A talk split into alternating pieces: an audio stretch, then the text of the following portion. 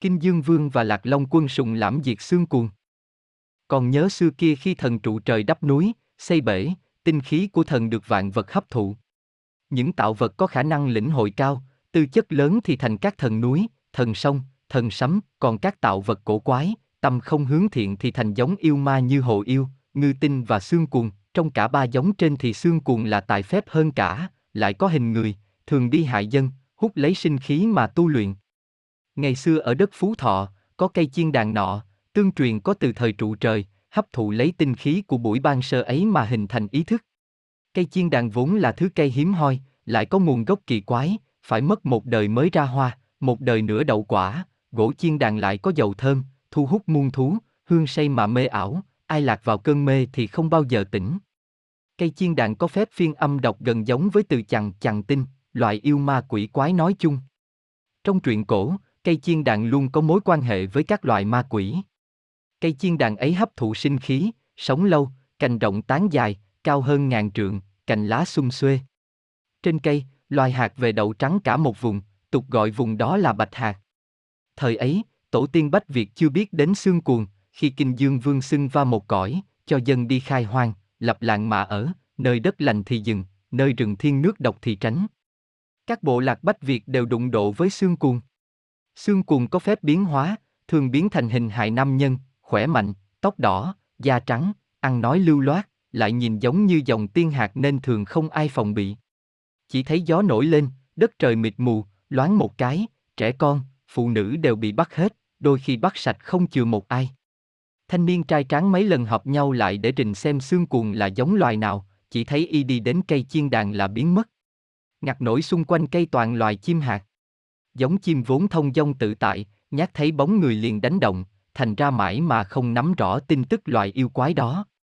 Lúc ấy, Kinh Dương Vương trong một lần tuần thú có đi qua miền Bạch Hạc, thấy dân chúng lầm than, ngài quyết định lập mưu buộc con yêu đó phải xếp giáp quy hàng. Cụ thể trận chiến vì xảy ra quá lâu, lại qua bao cơn binh lửa mà chẳng còn bút tích, mạng phép viết ra những điều đã thu thập được, nếu có sai sót mong mọi người góp ý. Ấy là vào một ngày nọ, Kinh Dương Vương dò la, biết được đó là giống xương cuồng, con tinh của cây chiên đàn, có từ thuở khai thiên lập địa. Cội rễ của nó là tinh khí còn sót lại của thần trụ trời, lại gắn chặt với sinh khí của miền Bạch Hạc, nên việc đánh đuổi nó không phải là chuyện đơn giản.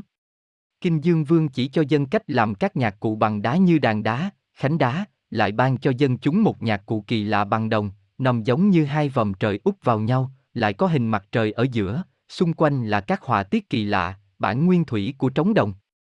Hôm đó, Ngài lệnh cho dân chúng mở tiệc, hát ca nhảy múa ngay gần cây chiên đàn. Tiếng nhạc, tiếng hò reo nhảy múa, mùi thịt, mùi hương tỏa trong không khí thu hút xương cuồng và bè lũ của hắn.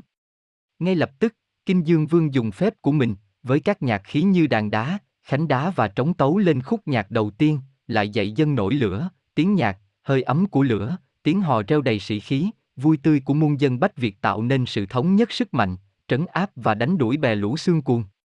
Từ ấy, cứ đêm buông xuống, người ta lại nổi lửa lên để quay quần, lâu lâu lại đàn ca nhảy múa vui tươi làm cho bè lũ ấy không dám xuất hiện. Tuy nhiên, thân là một yêu tinh có phép lực cao cường, cây chiên đàn cũng chưa bị phá bỏ nên xương cuồng chưa bị đánh bại hoàn toàn. Tận sau này, khi thời nhà Đinh nó mới bị diệt trừ hoàn toàn.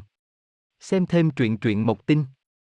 Sau đó một thời gian, khi Lạc Long quân sụng lãm được vua cha truyền ngôi, sẵn trong mình phép của dòng tiên từ đời thần nông, lại có sức khỏe của Long tộc bên Hồ Động Đình, biết muôn dân làm than do nạn yêu quái, Long quân liền đi khắp mọi miền tiểu trừ yêu quái.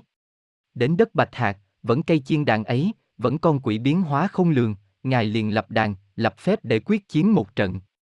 Có người bảo, Lạc Long quân chính là hóa thân của các bậc tiền nhân khai hoang mở làng, lại mang sức mạnh to lớn của dân tộc, nhưng theo dòng chảy thần thoại, người ta nói, Long quân chính là một trong những phù thủy đầu tiên của chúng ta. Phù thủy này theo nghĩa những người có sức mạnh hơn người, có dòng máu tiên trong người, có phép điều khiển ngũ hành, lại hành hiệp vì nhân dân, sau này, những vị ấy đều thành những thánh, thần trong tín ngưỡng dân gian. Tương truyền, Long quân lập đàn ngay tại đất Bạch Hạc, nơi hội tụ linh khí từ xưa mà quyết chiến với xương cuồng. Qua bảy ngày bảy đêm, cuối cùng, lợi dụng lúc sơ hở, Long quân phóng quyết mà phong ấn nó vào cây chiên đàn, đoạn lấy lửa thần mà đốt đi, cây cháy ngày đêm, vài tháng mới hết. Xương cùng lúc ấy lợi dụng Long quân không để ý, hóa phép thế thân mà chạy vào tận đất Diễn Châu, Nghệ An thời ấy, trú ngụ trong một cây lớn khác, thứ cây cổ quái mà người ta kiên kỵ nhắc đến tên.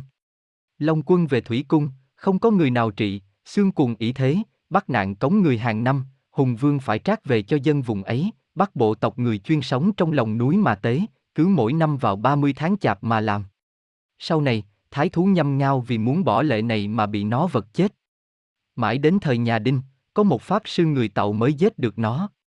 Về xương cuồng, dù sao cũng là một phần tinh khí của thần nguyên thủy, không như ngư tinh hay hồ tinh, khi chết đều bị Long quân phong ấn linh khí vào để giữ lại tinh khí, như hồ sát cáo, hồ Tây, và đảo Bạch Long Vĩ, xương cuồng bị một thầy Pháp người Tàu giết và thâu tóm, sau đó không lâu thì nhà Đinh diệt vong, theo thuyết âm mưu, đó có thể là người khách, lấy linh khí xương cuồng, yểm vào thanh gương, mạc vận, sau đó cắm vào mã hàm rồng. Sau đó thì Đinh Tiên Hoàng bị ám sát. Còn thực ra, xương cuồng là một cách hình tượng hóa ông 30 của dân gian xưa, sợ lửa, do lửa mà dân ta yên ấm, là loài giả thú, sợ tiếng động mà thành tiếng nhạc để đuổi nó. Xương cuồng bị đuổi về Diễn Châu cũng là sự kiện dân ta khai hoang, kéo dài biên giới văn lang đến vùng Diễn Châu Nghệ An ngày xưa.